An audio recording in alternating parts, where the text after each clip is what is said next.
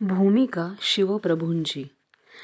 गिरी दुर्ग पन्हाळ्या माझी अडकला वाघ दख्खनचा भवताली वेढा पडला सिद्धीचा फाजल खानचा.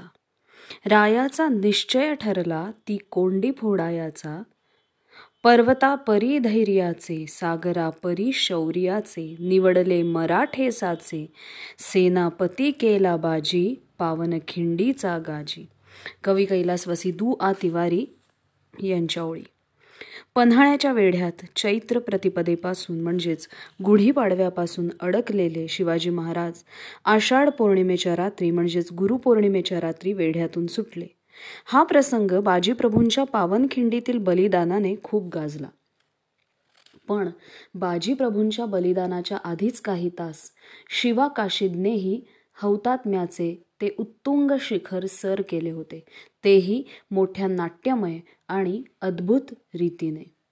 सिद्धी जौहरसारख्या शिस्तबद्ध सेनानायकाला चकवा देऊन निघणे हा बेत सामान्य नव्हता.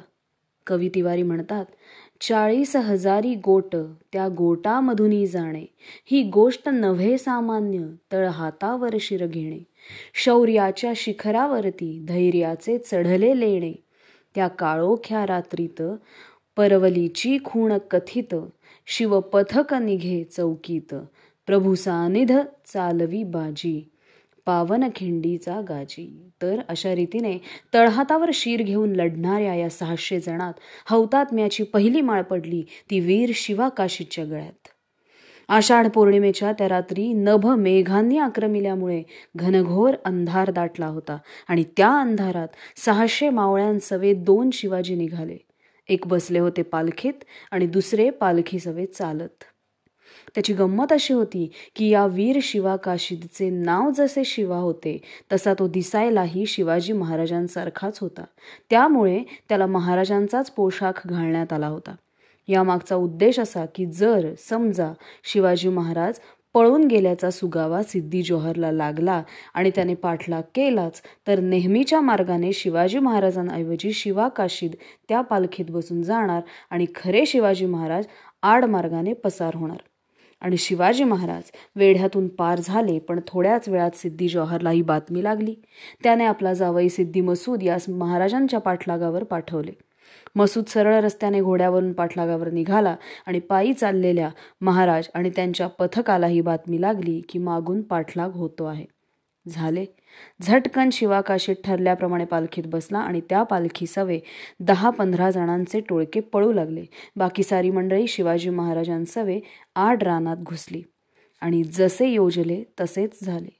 सिद्धी मसूदने शिवाकाशीद महाराजांचीच पालखी पाहिली आणि तो ओरडला वो देखो शिवाजी. चलो पकडो उसे.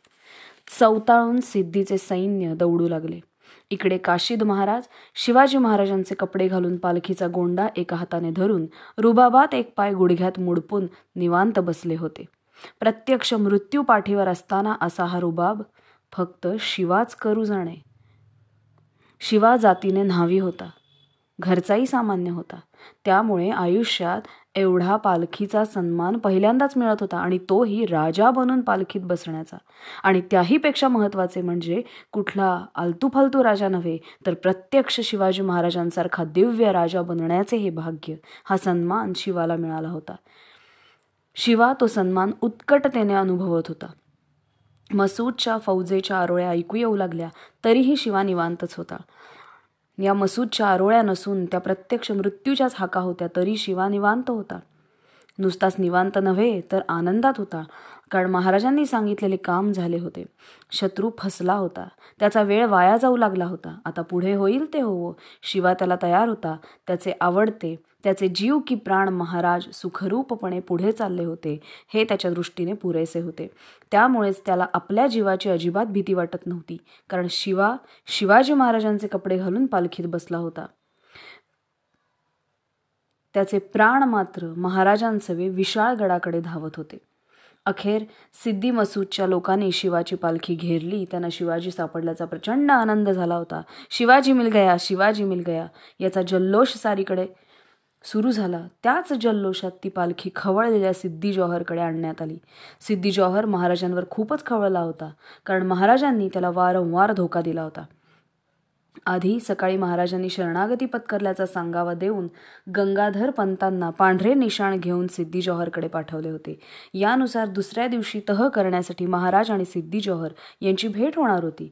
त्यामुळे सिद्धी जौहर थोडा निवांत झाला होता आणि तोच महाराजांनी गुपचूप गड सोडल्याची बातमी त्याला मिळाली आणि तो अग्नीसारखा प्रचंड खवळला होता.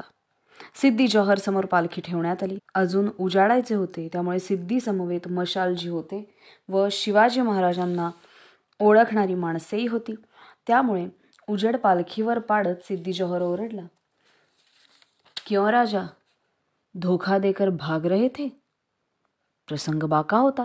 तरीही शिवा काहीही उत्तर न देता शांत होता. तेवढ्यात शिवाजी महाराजांना ओळखणारा एक जण ओरडला हुजूर हा खरा शिवाजी नाहीये. सिद्धीच्या भोया पार त्याच्या किमांशाला भिडल्या. पुन्हा धोका तो कडाडला. बोल बे सच क्या है? शिवा समजला की आता अंतिम घटिका आली आणि उत्तर देण्याऐवजी तो खो खो हसू लागला खळखळून हसू लागला. शिवाचे शिवकार्य झाले होते. शिवाजी महाराज मार्गस्थ झाले होते.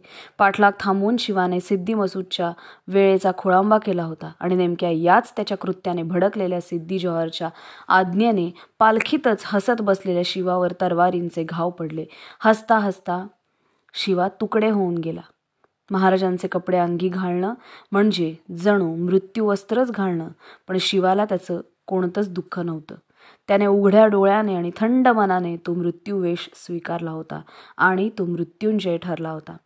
कारण त्याचं म्हणणंच होतं की अरे मेलो तरी शिवाजी महाराज बनून मेलो. या मृत्युंजय शिवाकाशीच्या संदेशात फार मोठी अर्थभाव्यता आहे. सुप्रसिद्ध साहित्यिक वपू काळे यांनी एके ठिकाणी म्हटलंय की तुम्हाला पडायचं असेल तर तिथल्या तिथे घसरून पडू नका चांगले दहा हजार फुटांवरून पडा. म्हणजे लोकांना हे तरी कळेल की तुम्ही किती उंचावर गेला होतात. शिवा काशीत असाच वागला होता. एक सामान्य न्हावी. एरवी साधा शिपाई गडी होऊन होऊन किती मोठा होणार होता पण शिवाने शिवाजी महाराज होऊन मृत्यू स्वीकारला आणि सर्वांना चकित केलं. त्याचे हे हौतात्म्य रणांगणात मरणाऱ्या सैनिकापेक्षाही श्रेष्ठ होतं. कारण रणांगणात लढायला जाणारा सैनिक हा मरायला म्हणून जात नसतो तर शत्रूला मारायला म्हणून जात असतो. त्यावेळी तो स्वतःच्या मरणाला घाबरत नसतो पण त्याचा उद्देश मात्र मारण्याचाच असतो. इथे मात्र वेगळं होतं. शिवा जाणून होता सिद्धी जौहरला शरणागतीचा निरोप पाठवून महाराजांनी एक धोका दिला आहे. दुसरा धोका आपल्या वतीने दिला जात आहे. शिवाय आपण सापडायचेच आहे पळायचे नाही कारण आपल्याला शत्रूच्या वेळेचा खोळंबा करण्यासाठी हे सोंग घ्यायचंय. या साऱ्याचा अटळ परिणाम म्हणजे फक्त मृत्यू. आणि हे सारं कळूनही शिवाने हा मृत्यू आनंदाने स्वीकारला. नाटकात सिनेमात किंवा मिरवणुकीत शिवाजी महाराजांचा पोशाख करायला अनेकांना आवडते. पण वास्तव जीवनात शिवाजी महाराजांचा पोशाख स्वीकारणे म्हणजे साक्षात मृत्यू स्वीकारणे हे ध्यानी धरावे. खुद्द शिवाजी महाराजांचे सर्व आयुष्य असेच होते म्हणून रामदास स्वामींनी म्हटले आहे.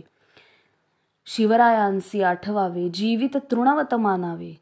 इहलोकी परलोकी उरावे कीर्ती रूपे. शिवाकाशिदने बरोबर नेमके हेच केले होते. त्याने स्वतःचे जीवित तृणवत मानून या भूमीच्या लाडक्या राजाला वाचवले होते. त्यामुळेच तो मृत्युंजय बनून अजरामर ठरला आहे.